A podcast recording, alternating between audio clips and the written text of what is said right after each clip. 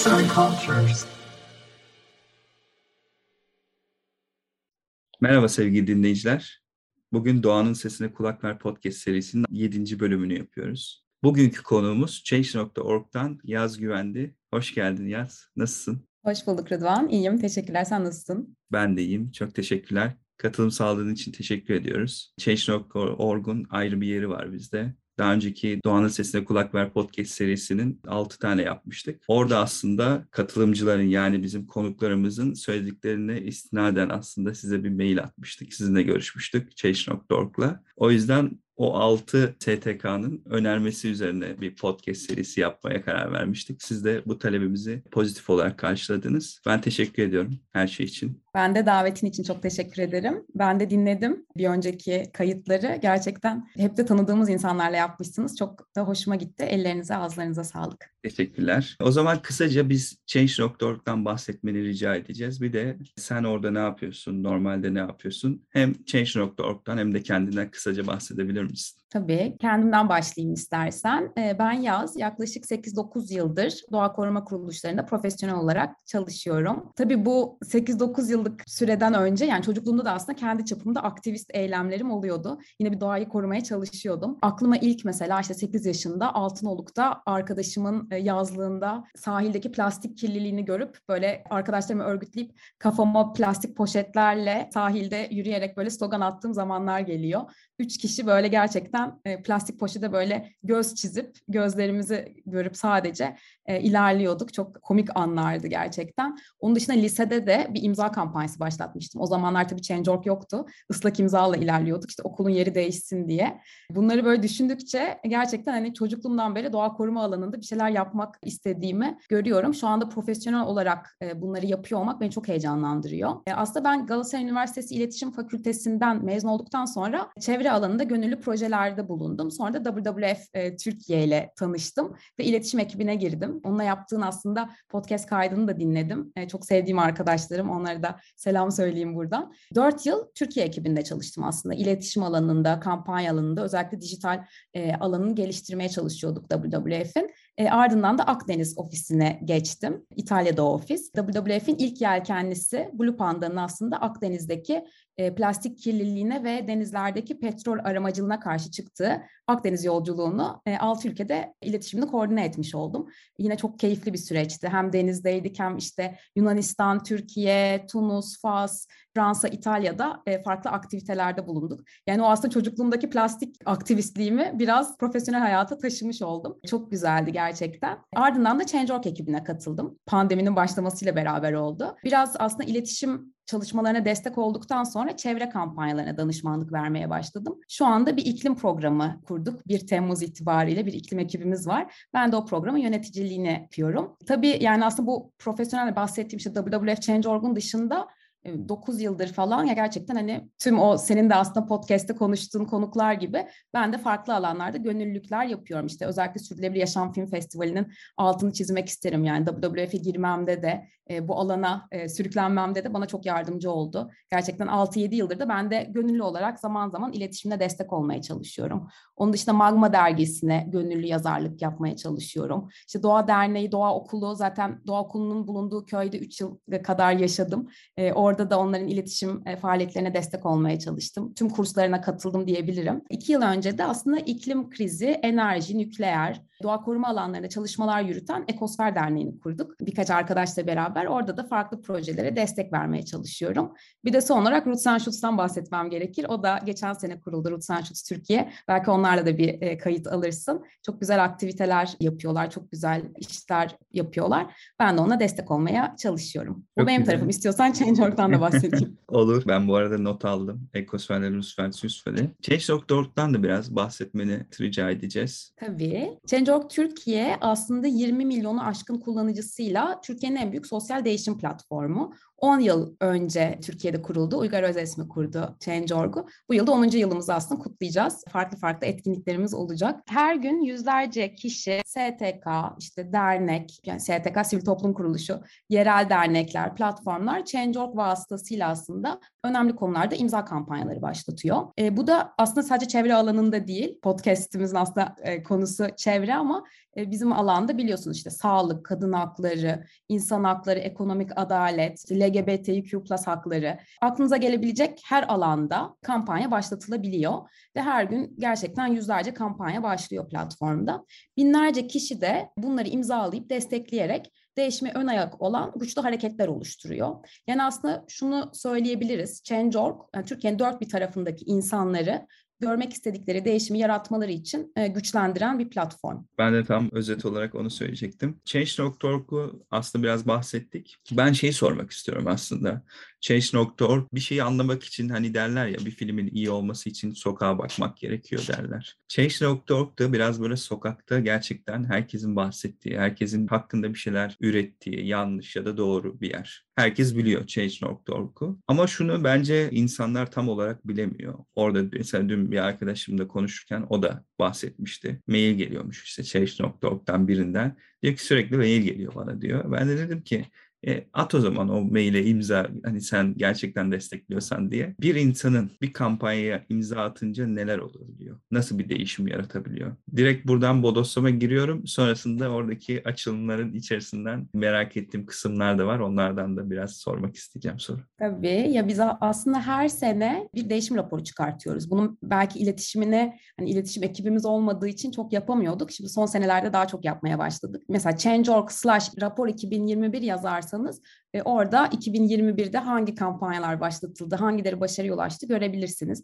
Aynı şekilde Change.org slash 2020, 2019, e, 2018 evet, diye gidiyor. Oradan bakabilirsiniz. Çok özet, güzel bir rapor hazırlıyoruz her mücadele alanı için. 2021'de de aslında her iki günde bir kampanyanın başarıya ulaştığını görebiliriz. Ve bir kişinin verdiği imzayla ne oluyor diyorsun ya mesela hani örnek vermek gerekirse çevre alanından. Mesela 250 kuş türüne ev sahipliği yapan Kırmıtlı Kuş Cenneti'nin sulak alanı ilan edilmesi, işte ava kapanması ve korunmasını sağlayabilirsin bir verdiğin bir imzala ve bu da sağlandı. 14 e, bin 15 bine yakın imza toplamıştı Kırmıtlı. Figen'in e, yürüttüğü bir kampanyaydı ve bir buçuk senede bu başarı geldi. İşte ne oldu başka? Datça'da Alavara koyu var. Onu da içine alan aslında e, bir bölgenin sit statüsünün düşürülerek yapılaşmaya açılması planlanıyordu.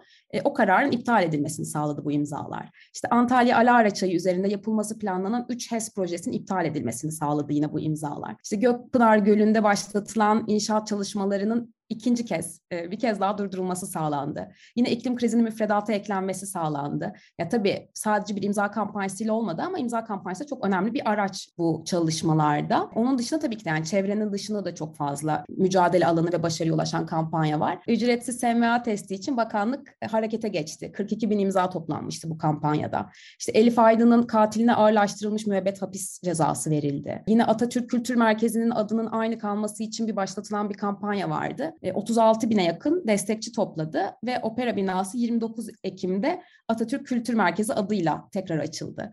Yani gerçekten hani imzalar boşa gitmiyor. Bir şeyleri değiştiriyor. Bunu da zaten o maillerde görüyorsunuz. Kampanya başarıya ulaşınca ya da kampanyalarda güzel haberler oldukça. Çünkü işte e, mesela avcılığın yasaklanması için çok büyük bir kampanya var. 234 Sivil Toplum Kuruluşu'nun başlattığı. Şimdi bu kampanyanın başarıya ulaşmasını belki 15-20 yıl sonra bekliyoruz. E, ya da belki de asla ulaşamayacak. Ama o arada neler olabilir? İşte nesli tehlike altındaki üvey ve elma baş patka türünün avı yasaklanabilir bu kampanya sayesinde. Yani bir kampanyanın ana talebinin başarılı olması değil ama arada güzel haberlerin de olması bizi motive ediyor diyebilirim. Tabii aklımıza şu soru geliyor ister istemez. Şimdi biz bir kampanya imza attığımızda bazı kampanyalar var. Toplumda, kamuoyunda gerçekten çok fazla imza topluyor. Kaz Dağları gibi. Bazı kampanyalar var. Hiç önümüze bile düşmüyor konunun ilgilileri, muhatapları kimse o kadar destekçi görüyor. Ve kampanya imza attıkça kampanyanın imza sayısı katlana katlana büyüyor. Herhangi bir limiti de yok sanırım. Ben öyle biliyorum. Peki bu kampanyaların evet. başarılı olmak demeyeyim de en azından kamuoyunun sesini duyurabilmesi için diyeyim. Kampanyanın içeriğine göre değişen bir şey mi bu sayı? Yani başarıya ulaşmak. Yoksa bu konunun muhataplarına göre değişen bir şey mi? Atıyorum bir kampanya oldu diyelim. İşte kampanyanın muhatabı ben kendi örneğimden vereyim. İşte vizede bir yer vardı. Öncesinde konuşmuştuk daha önceden. Evet. Orada mesela vizedeki kişilerdi. Vize kaymakamı gibi. Bu muhataplar oradaki sayıları mı dikkate alıyorlar da ona göre cevap veriyorlar? Yoksa hani imzayı attık işte 5000 kişi toplayabildik diyelim ama çok önemli bir konu. Bu neye göre başarıya ulaşıyor? Güzel soru. Yani bir kampanyanın kaç imza ile başarıya ulaşacağını önceden bilemeyiz. Ee, aslında kampanya başarısı kampanya muhatabının o konuya ne kadar duyarlı olduğuyla ve konunun gündeme taşınmasıyla alakalı. Yani 50 ya da 100 imzayla kampanyanız başarıya ulaşabilir, sesiniz duyurulabilir ya da 1 milyon imzayla muhatabınız kulaklarını tamamıyla tıkayabilir.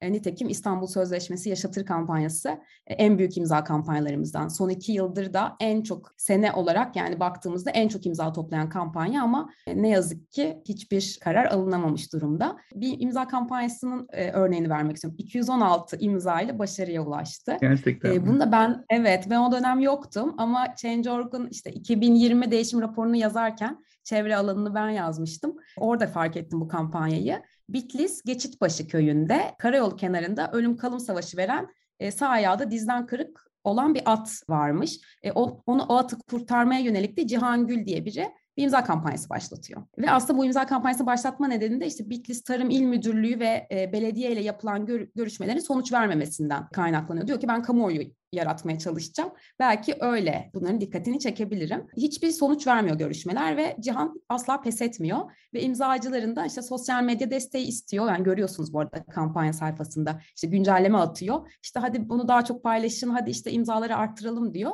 E ardından da ilgili mercilerle görüşmeye devam ediyor. İşte imzaları götürüyor ve e, ayağı kırık at e, çok kısa bir zaman içinde Bitlis valisinin talimatı ile rehabilitasyon ve kısırlaştırma ekibince tedavi edilmek üzere götürülüyor.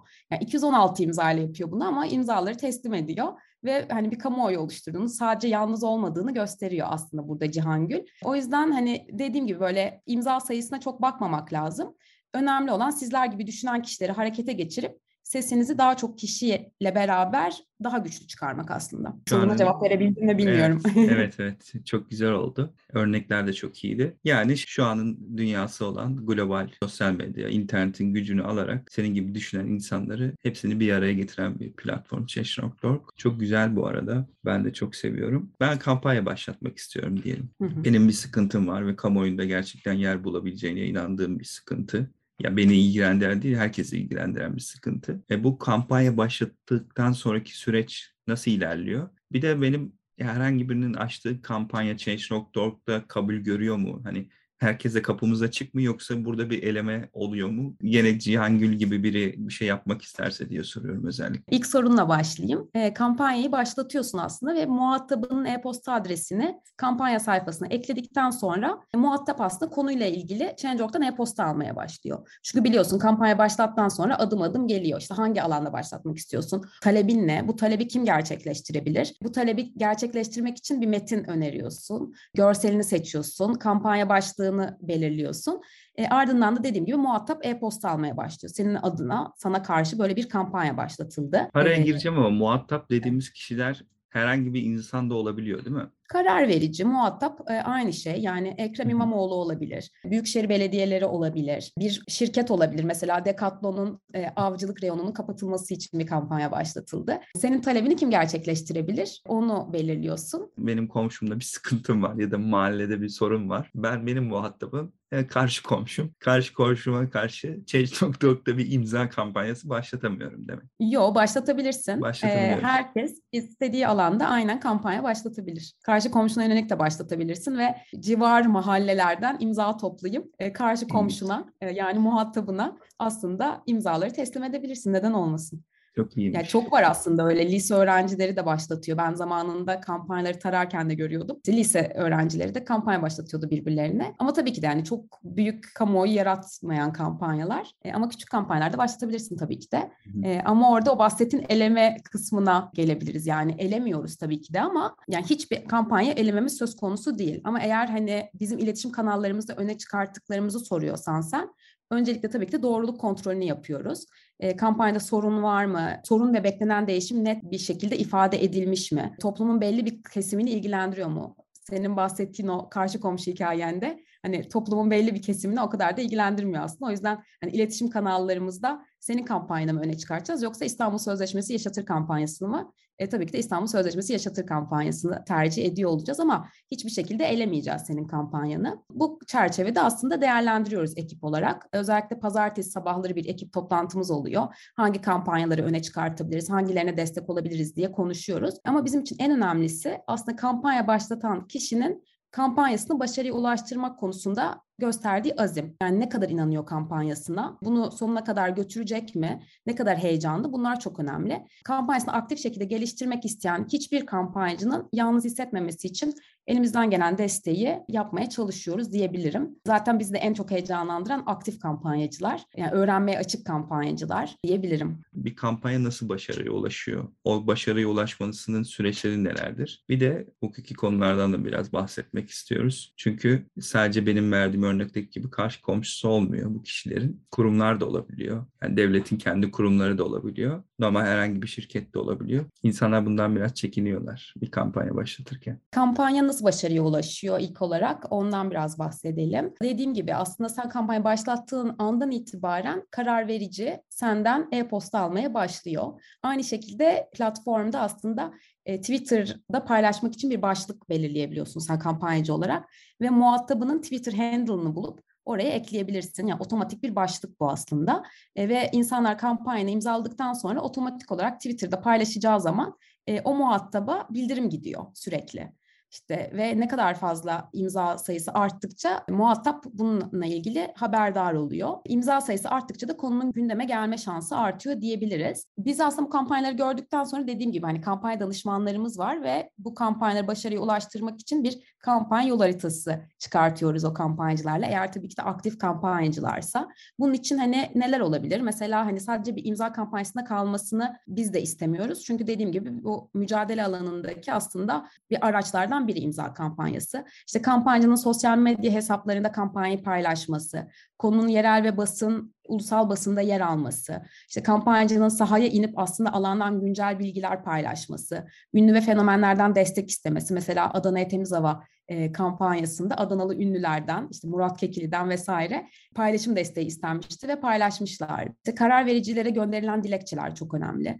Ve imzaların tabii teslim edilmesi kampanyanın başarıya ulaşmasında etkili oluyor diyebilirim. İstersen bir örnek verebilirim. Hani nasıl bir kampanya başarıya ulaşıyor. Olur, çok seviyoruz. Örnekleri seviyoruz. Bizde bol örnek var. Çok çok hikaye var yani gerçekten. Beni de çok etkileyen kampanyalardan biri 2020 yılında Temmuz ayında aslında. Sen de duymuşsundur belki. Galata Kulesi e, restorasyonu ebabilleri öldürmesin diye bir imza kampanyası başlatıldı. Şu an ben görebiliyorum. Dinleyiciler göremiyor ama evet. Duydum. He, duyduğun kampanya olduğunu anladım.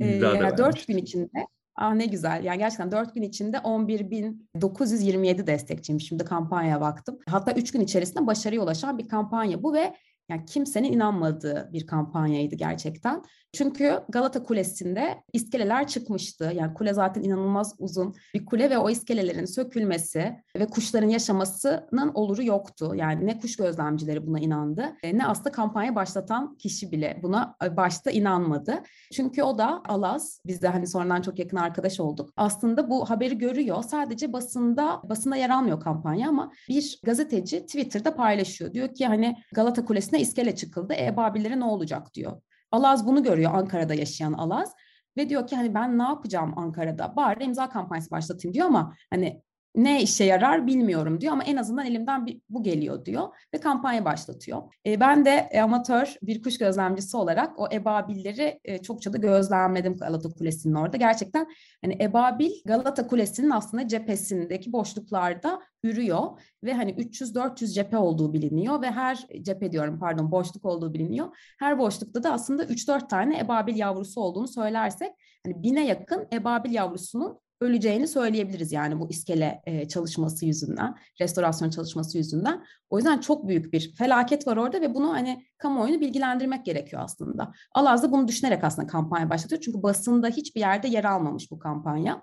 Alaz'da hemen telefonla iletişime geçiyorum. Çünkü kampanya başlatınca aslında telefon numaranı girebiliyorsun kampanyacı olarak. Öyle olursa da biz seninle daha yakından iletişime geçebiliyoruz. Yoksa e-mail oluyor e-mailini sen görmüyorsun ve ulaşamıyoruz bir türlü. Konu aslında başlamaz basının ilgisini çekti. Çünkü biz Change.org'da bir mailing yaptık İstanbul'da yaşayanları ve inanılmaz derecede imza sayısı arttı. Twitter üzerinden yetkililere baskı oluşturulmaya başlandı.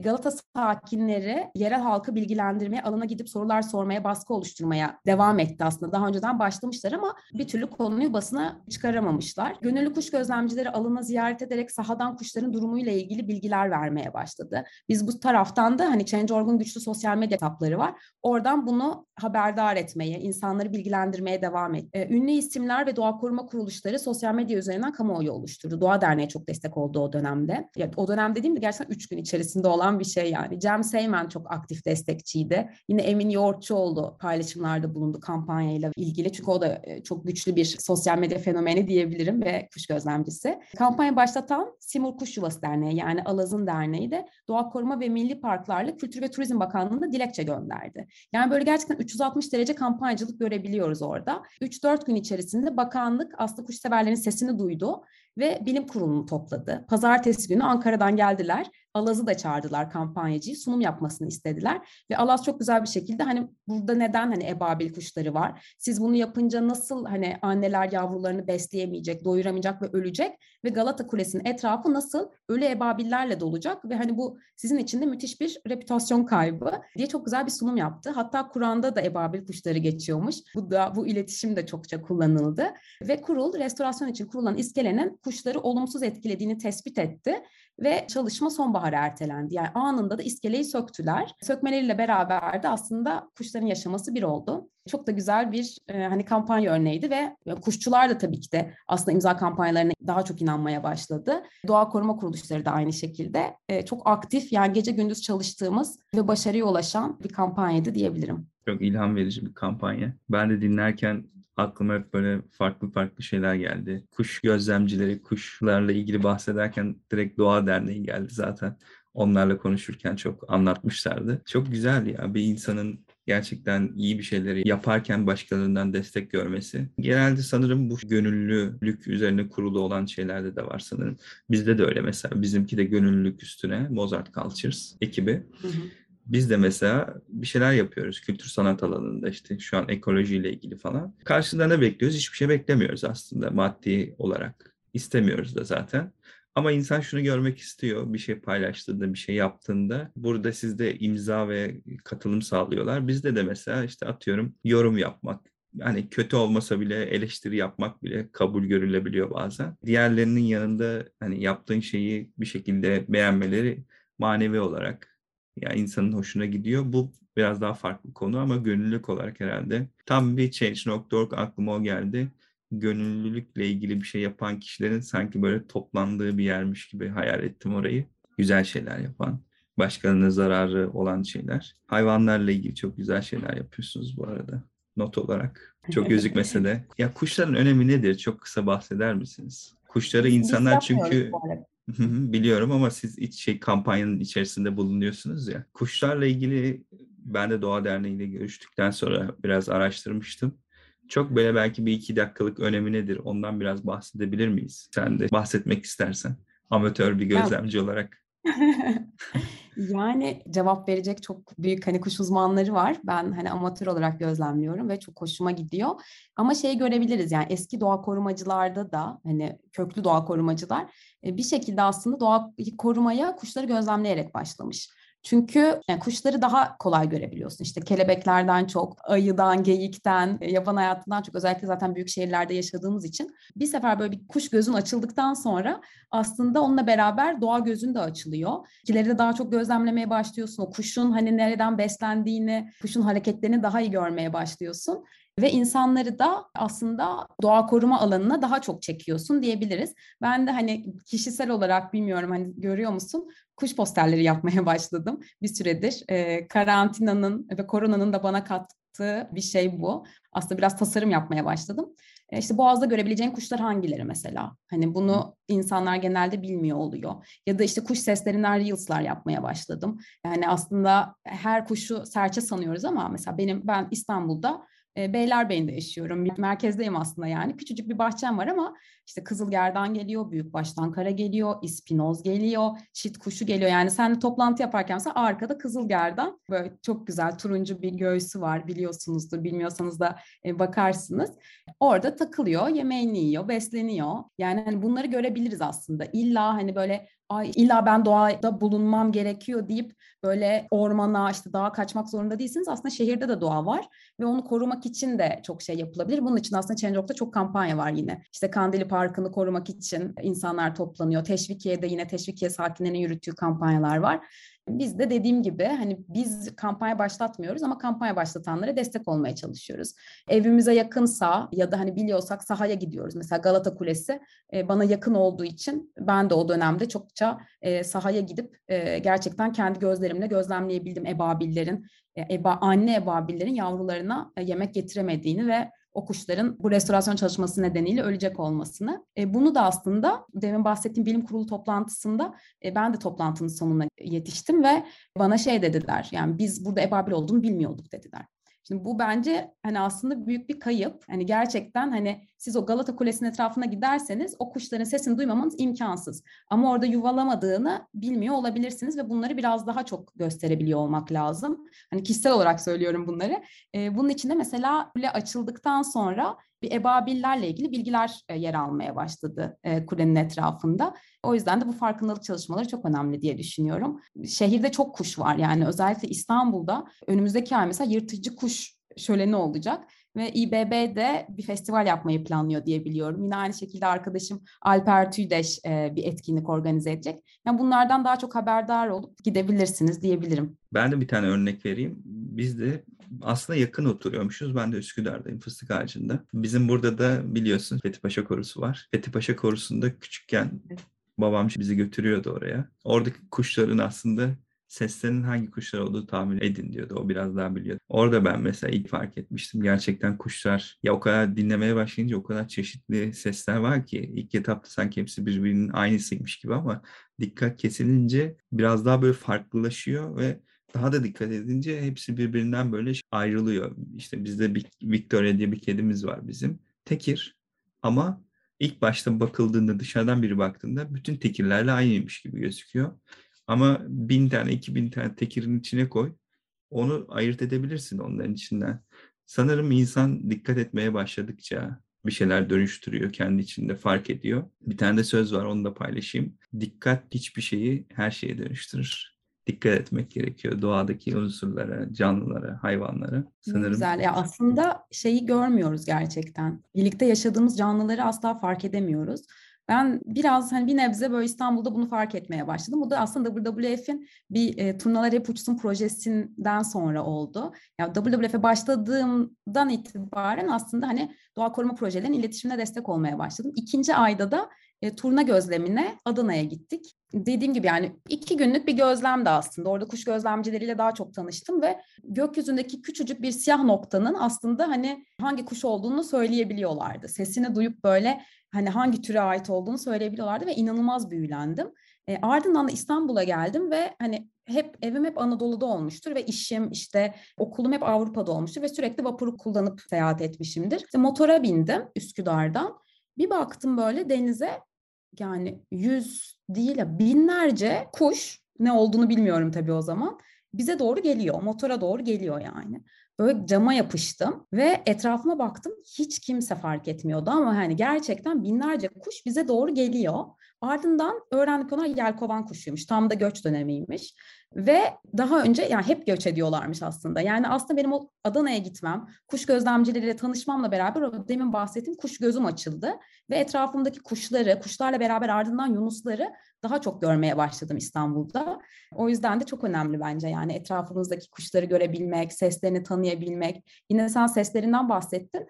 E, mesela pandemide tabii seslerini daha çok duyduk. E, arabalar yola çıkmamaya başladıkça. Bir tane de bize buraya gelen büyük baştan karakuş var. Lider diye çok sevdiğim bir arkadaşım var o da kuş gözlemcisi.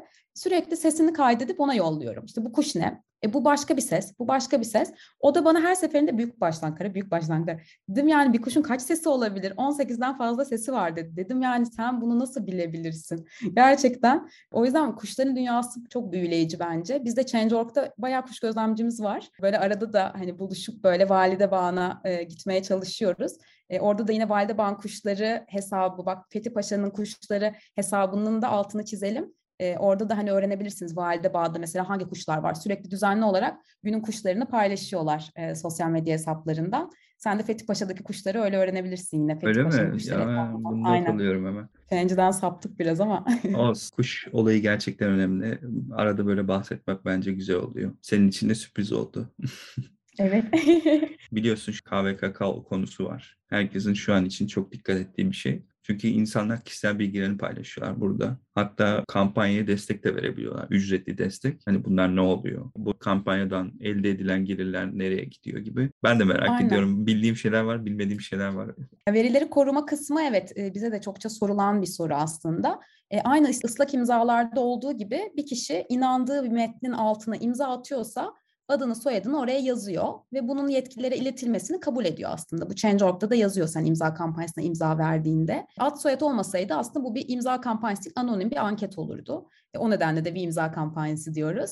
Ancak tabii ki de e-mail adresi, telefon numarası gibi kişisel bilgiler e, asla paylaşılmıyor. Ne yetkililere iletiliyor bu ne de başka bir kurum ya da kişiyle paylaşılıyor. Bu da yine aynı şekilde platformda yazıyor. E, her yerde görebilirsiniz. Kampanya başlatanlar zaten sürecin en başından sonuna kadar kampanyanın sahibi. Change.org kampanyanın sahibi değil. Bunun altını defalarca çizmek istiyorum. Çünkü bazen cidden hani bu Change.org kampanyası deniyor. Hayır biz orada kampanya başlatanlara destek vermek için varız. Biz de aslında onlara imza toplamak için platform sunuyoruz. Yetkililere iletmek e, kampanya başlatanın sorumluluğunda diyebilirim. Bu konuda umarım aydınlatılmıştır. Evet gayet güzel oldu. Peki ben bu kampanyalara bağış yaptığımda, bağış, bağış değil de destek diyelim. Onu büyük ihtimal birçok kişi görmüyor imza atarken falan. O yaptığımız destek, o ne oluyor tam olarak? Change.org Türkiye'nin gelirinin tamamı bireyler ve kurumlardan gelen desteklere dayanıyor aslında. Kampanyalara imza atmak ücretsiz. Siteye de reklam almıyoruz. Ee, hani bunu siteye girince de görüyorsunuz. Hiçbir pop-up vesaire hiçbir şey çıkmıyor. Ee, bu bağımsızlığı korumak için de bireylerden gelen düzenli destek alıyoruz aslında. Ee, bu destek de hani nereye gidiyor? Çalışanların maaşlarına, e, bilgisayar gibi çalışmamız için gerekli gereçler ve ayrıca kampanya başlatanları içerik oluşturma konusunda destek olmak için kalemler için kullanılıyor diyebilirim. Teşekkürler. Ya. Belki hani çok böyle anlaşılamıyor olabilir ama bizde de var mesela. Biz de ücret almıyoruz ama bir şeyleri daha iyi yapabilmek için yani Change.org'da daha iyi hani kamuoyuna daha çok kampanya sunabilmesi için ne kadar ücret almıyoruz desek de bazı şeyleri gerçekten günümüz dünyasının şartlarından dolayı bir ücret gerekiyor. Biz de mesela onu yaşıyoruz yaşıyoruz, ücret almıyoruz diyoruz ama bir iki tane sponsorluklarımız var tabii ihtiyacımız olduğu için. Bence çok evet, normal. Evet de zaten bağışlarımız şöyle yani düzenli destekçilerimiz var. Bir de görüyorsundur kampanya imzaladıktan sonra hani bu kampanyanın büyümesi için destek olmak ister misin gibi bir soru çıkıyor.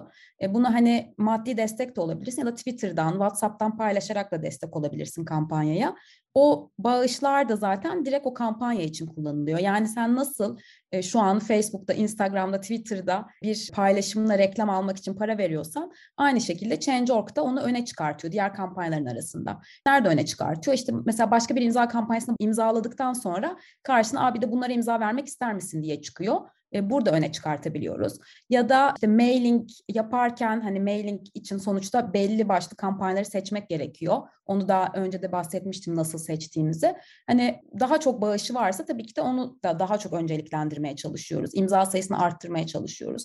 Aynı şekilde sosyal medyada da o kampanyayı daha çok duyurarak aslında kamuoyu yaratmaya çalışıyoruz diyebilirim. Şimdi biraz Change.org'dan bahsettik ama aslında bizim bugünkü konumuz Change.org'un içerisinde Temmuz ayında kurulan ekoloji yani iklim konusu. Biraz da ondan bahsetmek istiyorum. Bu iklim programı ile ilgili geçen sene ve bu senenin böyle en çok öne çıkan kampanyaları hangileriydi? Tabii yani geçen sene kuruldu dediğim gibi aslında iklim ekibi. Aslında geçen sene Türkiye dahil yani dünyanın pek çok yerinde sıcaklık rekorlarının kırılmasıyla da birlikte Change.org'da da iklim krizi konusuna başlatılan kampanyalarda artış oldu. E, aynı şekilde bizim de bir iklim ekibimizin kurulmasıyla beraber o kampanyalara daha çok destek olmaya başladık. Yani gönül ister ki gerçekten iklim e, birimi gibi işte kadın hakları birimi, e, çevre birimi vesaire de oluşsun.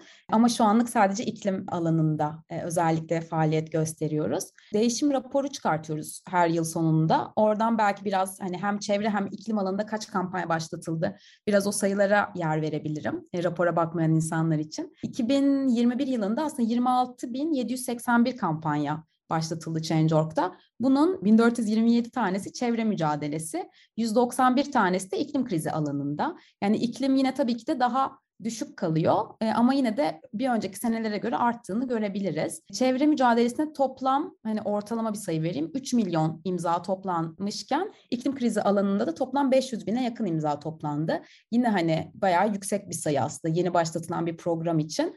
E, ama tabii ki de hani 1 Temmuz öncesinde de Change.org'da bir sürü iklim kampanyası başlatılıyordu. Sadece aktif olarak destek vermiyorduk onlara. Geçen sene özellikle çevre alanında bu orman yangınlarına çözüm öneren kampanyalar çok öne çıktı. İşte özellikle yanan ormanların 50 yıl imara açılmaması için açılan kampanya 208 bine yakın imza topladı. Yine aynı şekilde müsilaj yani aslında çevre alanında ne çok konuşuluyorsa onu da aslında Change.org'da görebiliyoruz. Yani Türkiye ne, ne konuşuyorsa Change.org'da bir kampanyası oluyor mu kesinlikle. Yine müsilaj kampanyası da 191.724 imza toplamış. E, o konuda da böyle bir kamuoyu oluşmaya çalışıyor bir taraftan. İklim alanında neler yapıyoruz? Yani iklim alanında aslında şu an 6 kişilik bir ekibiz, büyük bir ekibiz. Yeni kurulduk. Orada kimler var? Biraz böyle ekipten bahsetmek istiyorum. Hani hangi evet. alanlarda çalıştığımızı da anlamış olursun böylelikle. Pelin var, genç iklim aktivistleriyle çalışıyor o. Aslında gençlerin daha fazla kampanya baş, başlatması, gençlere verilen işte iklim kampanyacılığı eğitimlerini o koordine ediyor. Birazdan da seninle kayıttan sonra iklim grevine gideceğim ben de onlara destek olmaya olmaya. Pelin de iklim grevinde aslında gençlerin ortak e, yürüttükleri bir kampanya var. İklim acil durumu ilan edilsin kampanyası. Hani o kampanya daha çok destek olmaya çalışıyor ve gençlerin de aslında bir araya getirmeye çalışıyor diyebilirim. Bir kolaylaştırıcılık e, görevi üstleniyor Pelin. Orada da şöyle aslında bir araya getirme de, demişken yine konudan konuya atlamış olacağım ama Change.org'un çok güçlü bir araya getirme yönü var bence. Yani orada mesela genç iklim aktivistlerinin şu an beş farklı grubun e, bir araya getir, gelip başlattığı bir kampanya görebiliyoruz. İklim acil durumu ilan edilsin kampanyasında. Aynı şekilde işte demin de bahsettiğim avcılık kampanyası 234 STK'nın bir araya gelerek başladığı bir kampanya. Ekibin başlamasıyla beraber gençlerin başlattığı kampanyalarda da inanılmaz bir artış oldu. Özellikle e, gençlere yönelik yapılan iklim kampanyacılığı eğitimlerinde iki tane farklı eğitim organize edildi. Birer ay sürdü bunlar e, her birinden 52 kampanya çıktı. Hani hem üniversitelerine yönelik kampanya başlattılar hem belediyelere yönelik kampanya başlattılar. Hani gerçekten e, hepsini şeyde görebilirsiniz bu arada. Change.org slash iklim sayfasında bütün kampanyaları birleştirmeye çalıştık. Özellikle destek verdiklerimizi. Onun dışında Deniz var e, yine ekipte. O da karar verici iletişimi uzmanımız. Bu kampanyaların muhataplarına ulaşmasını sağlıyor. Bunun için de aslında Change.org'da çok güzel bir e, araç var. Karar vericiler de aynı kampanyacılar ve kullanıcılar gibi hesap açabiliyor. Şu anlık hani birkaç karar vericimiz var. En son Ekrem İmamoğlu bir e, karar verici hesabı açtı. Ve Ekrem İmamoğlu'na karşı başlatılan tüm kampanyalardan aslında Ekrem İmamoğlu haberdar olabiliyor ve onlara cevap verebiliyor. Ve bunu arttırmaya çalışıyoruz. Yurt dışı ofislerinde daha gelişmiş. Şu an Deniz hani bu programı yeni yeni kurmaya başlıyor. Geçenlerde Milli Eğitim Bakanlığı'na gittik. Ankara'daydık Deniz'le beraber. E, onların da bir hesap açmasını bekliyoruz. Ekrem İmamoğlu'nun da yine gençlere cevap vermesini bekliyoruz. Özellikle iklim Üniversite Durumu kampanyasında Deniz onlarla düzenli olarak toplantılar yapıyor. Meclise gençlerin bir mektubunun iletilmesini ve mecliste okunmasını sağladı. Bunun gibi faaliyetlerde bulunuyoruz aslında. Buket var yine iklim kampanyalarına destek olan arkadaşımız. O da Akbelen Ormanı'ndaki e, nöbet gibi, Adana'daki Hunutlu Kömürlü Termik Santrali'nin iptal edilmesi gibi çok büyük kampanyalara, gerçekten iklim alanındaki en büyük 100 bin aşkın imzanın toplandığı kampanyalara destek oluyor. E, sivil toplum kuruluşlarıyla birlikte çalışıyor özellikle Buket o alanlarda. Onun dışında Nil yeni başladı ekibimize. O da iletişim alanında kampanyalara destek oluyor. Turgay zaten sosyal medya uzmanımız. O da hem e, Change.org'un global ofislerine hem de genç iklim aktivistlerine biraz ilham olmaya çalışıyor ve e, kampanyalarına destek oluyor diyebilirim. E, bu alanlarda çalışıyoruz aslında. Çok fazla kampanyamız var.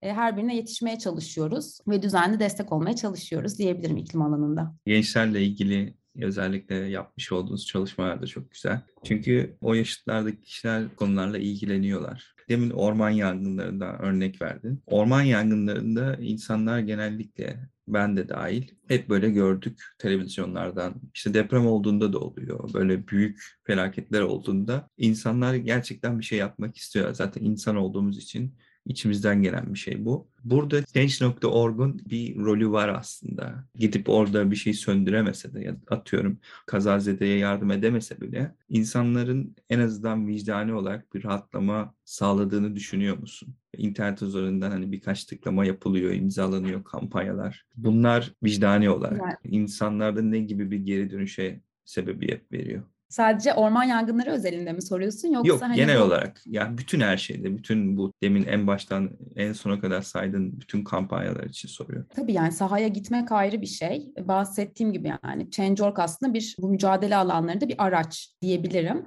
E, ama evet bu soru da çok sık geliyor. Yani hashtag aktivizminden bahsediyorsun diye düşünüyorum ben evet. biraz. Hani zararları nedir? Belki biraz ondan bahsetmek gerekir. Olur. Olumlu yönleri aslında daha çok hani zararlarından çok. Ya şey biliyoruz yani dünyanın yarısından fazlası sosyal medyayı kullanıyor aslında. Sokaktaki insan da zaten sosyal medya mecralarından beğeniyor. Bir şekilde paylaşıyor.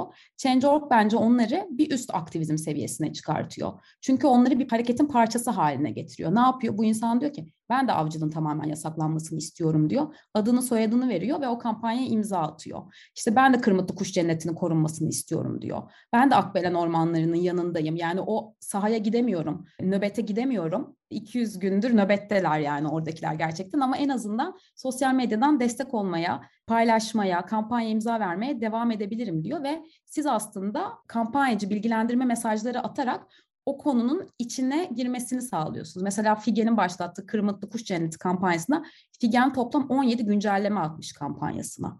Yani 17 güncelleme demek aslında o mailler de hani insanlar diyor bize çok mail geliyor. Hani kampanyacı da size mail atıyor aslında. Sen o im, kampanya imzaladıktan sonra posta kutuna alanla ilgili bilgiler geliyor. İşte Figen ne diyor? İşte ben gazeteciler cemiyetiyle görüştüm. Artık benim tüm güncellemelerim anında Osmaniye'de haber oluyor diyor. İşte ben bir belgesele katıldım diyor vesaire. Hani bunun için Kırmıtlı Kuş Cenneti'ni korumak için neler yapabildiğini anlatıyor. Ve sen dediğim gibi aslında senin duyarlılığın artıyor. Bu konuya biraz daha ilgi duymaya başlıyorsun. E, ve bu insanı aslında sana imza vereni sokağa davet ettiğinde de katılmaya daha açık oluyor, daha hazır hale geliyor diyebilirim. Yani normal bir hashtag aktivizmiyle kıyasladığında. Diğer taraftan çevrim dışı etkinlikleri olan e, insan zaten Change.org'da olsun ya da olmasın o sokakta olmaya devam ediyor aslında.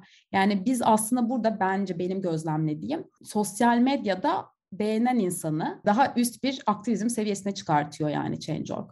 E, gördüğümüz kadarıyla dijital kampanyalar aktivizmi azaltmıyor ama çoğaltıyor ve besliyor diye özetleyebilirim olumsuz yönleri tabii ki de yani var. Hani sadece saha aktivizmine inanan insanlar mesela gruplar kampanyaları çok imzalamıyor, çok destek olmuyor, kampanya başlatmıyor. E, onları görebiliyoruz. Ama hani onlar zaten çok küçük bir kitle.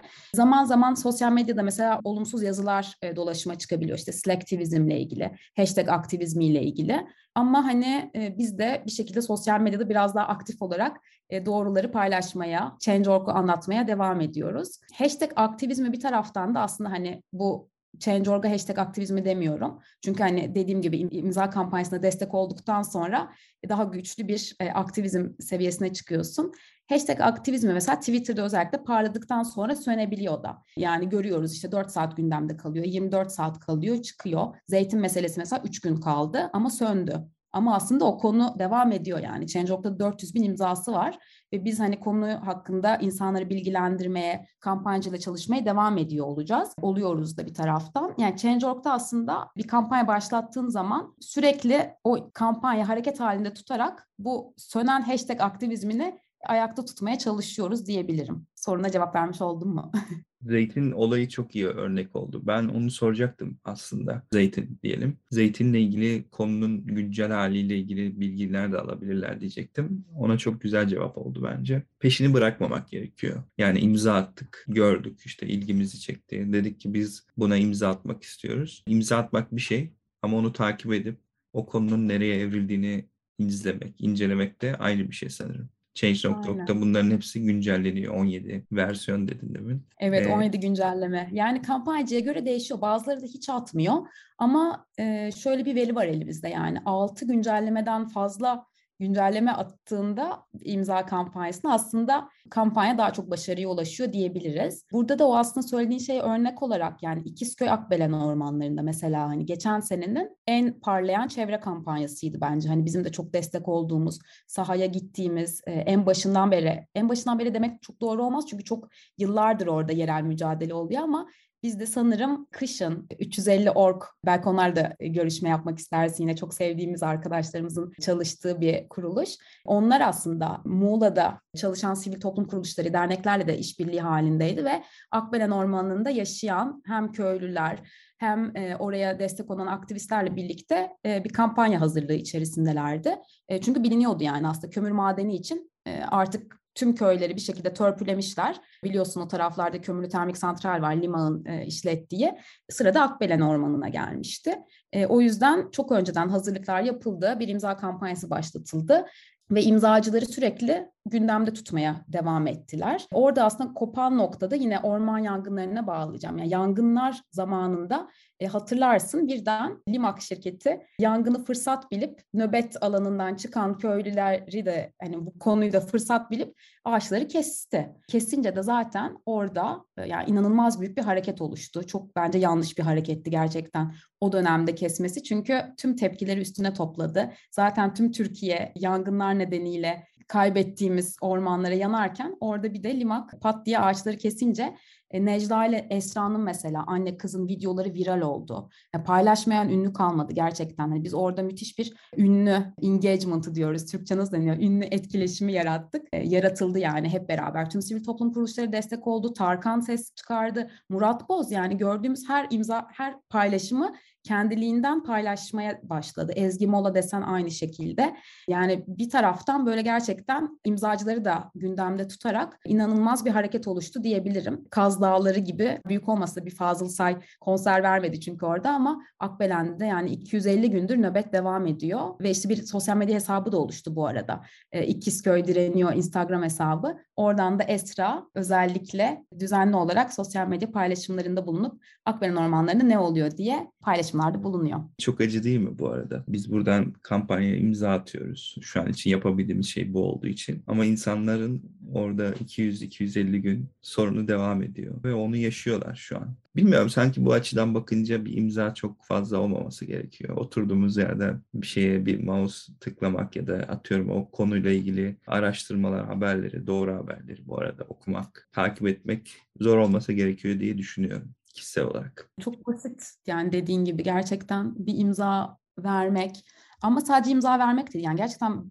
bilmiyorum hani ben öyle bir insanım herkes tabii öyle değil ama takip etmek yani gerçekten orada müthiş bir mücadele dönüyor ve bu İkizköy sadece bir örnek. Hani İkizdere'de de oluyor, e, Validebağ'da da nöbet devam ediyor. Her yerde nöbet oluyor aslında. İkizköy'ün bir avantajı da Esra'nın özellikle hani ormanın dibinde yaşayan Esra ve Necla'dan Esra'nın e, Z kuşağından olması ve dijitali çok iyi kullanabiliyor olması, bizimle sürekli iletişime geçiyor olması ve bizim sürekli sahadan haber alıyor olmamız, imza kampanyasını e, Deniz ve 350 ekibinin çok iyi yürütüyor olması bu böyle bir avantaj ama aslında Türkiye'nin dört bir yanında maalesef yereller sokağa çıkıyor ve sürekli bir şeye karşı eylemde bulunuyor.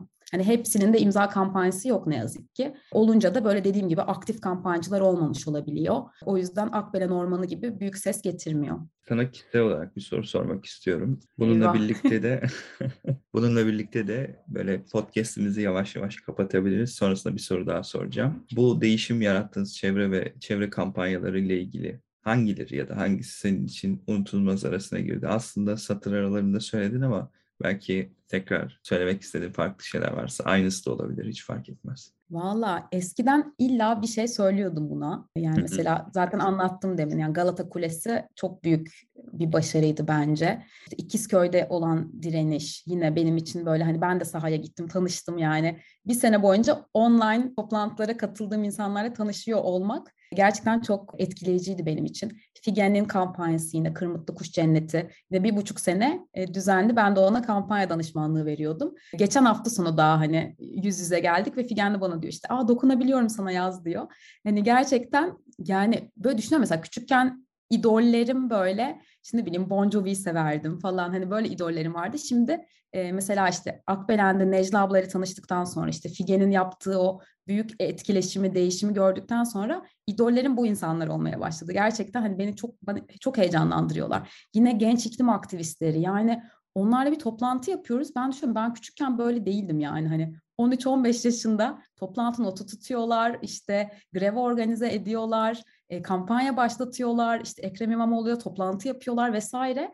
Hani gerçekten çok büyük değişim yaratabiliyor bu insanlar ve her biri, yani tüm kampanyacılar beni inanılmaz etkiliyor ve tüm kampanyacılar ve kampanyalar beni inanılmaz etkiliyor. O yüzden sana bir tane örnek veremeyeceğim şimdi. Yani ilk kampanya başlatıyorlar ve değişim yaratmak için harekete geçiyorlar. Çünkü hani mesela sana başarılardan bahsettim. Geçen sene işte iki günde bir başı kampanya başarıya ulaşmış. Ama bence benim için ve ekip için en büyük başarı e, kampanya sayısının artması. Değişime olan inancın, inanan insanların artıyor olması bizim için en büyük başarı bence. Ve bizi de her biri çok etkiliyor, heyecanlandırıyor. Hepsi benim çocuklarım gibi diyorsun. Kampanyalar. Hepsi şey, benim kuşlarım. Hepsi benim kuşlarım. Demin istatistik verirken de ben ona dikkat etmiştim. Şey çok ilginç. Çok güzel yani. İnsanların bir şeylerin değişebileceğine inanması ve bu sayının da artıyor olması gerçekten çok güzel bir şey. Büyük ihtimal Change.org'un da çok büyük etkisi var bunda. Sosyal medyanın çok büyük etkisi var. Bizim görüştüğümüz, görüşmediğimiz STK'ların çok etkisi var. Hep birlikte bir şeyleri değiştirmeye çalışıyoruz. Bu insanların da inanması da çok güzel bir şey. O yüzden ayrıca bir teşekkür ediyorum bu konularla ilgilendiğiniz için. Evet. Şimdi biz podcast'imizi genelde şöyle kapatıyoruz. Onu söyleyeyim. Bireysel ve kitlesel olarak ne yapılabilir kısmıyla kapatıyoruz aslında. İnsanlara ne öneriyoruz? Genelde bunlar hep işte daha önceki podcastlerde olduğunda biraz daha böyle üzerine açıklanması gerekiyordu bu kısmın. Ama şimdi öyle bir noktaya geldik ki sanki biraz böyle açıklanması da olur gibi. Çünkü konu o konu olduğu için bireysel ve toplumsal olarak. Ama belki kısaca özetle hani bir şey söylemek istersen ve podcast'i de kapatabilirsin. Ben konuklarımıza bırakıyorum podcast'i kapatma konusunu. Ne tavsiye edersin bizi dinleyenleri? Bizim de kitlemiz bu arada bilmeyenler varsa diye söylemek istiyorum.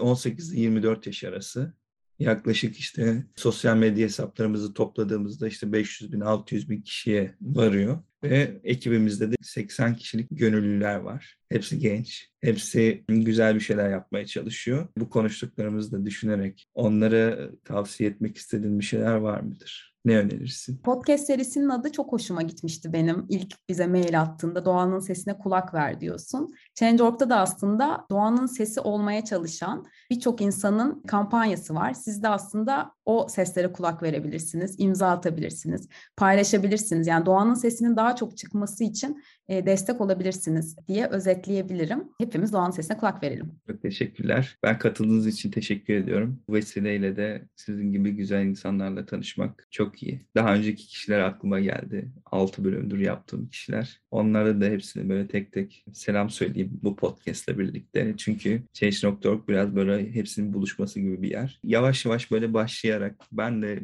konularla ilgili çok çok yani şu anda çok şey bilmiyorum ama bir şeyler biliyordum. Ama şimdi böyle öğrenmeye başladıkça konu kendi içinde böyle evriliyor ve işte bu şu anki bulunduğumuz duruma doğru geliyor. Ben de yakın zamanda Tarkan'la şu an Gökbakar'a mail attım. Twitter'dan yazdım. Belki onlar da bize dönüş yaparlarsa ki arada arada görüyorlar bizi. Belki onları da bu seriye dahil edebiliriz. Katıldığınız için ben çok teşekkür ediyorum. Ben teşekkür ederim davetiniz için. Çok keyifli bir podcast'te. Bu serinin içinde de yer almak ayrıca bir keyif ve onur diyebilirim. Teşekkürler. Görüşmek üzere. Görüşürüz.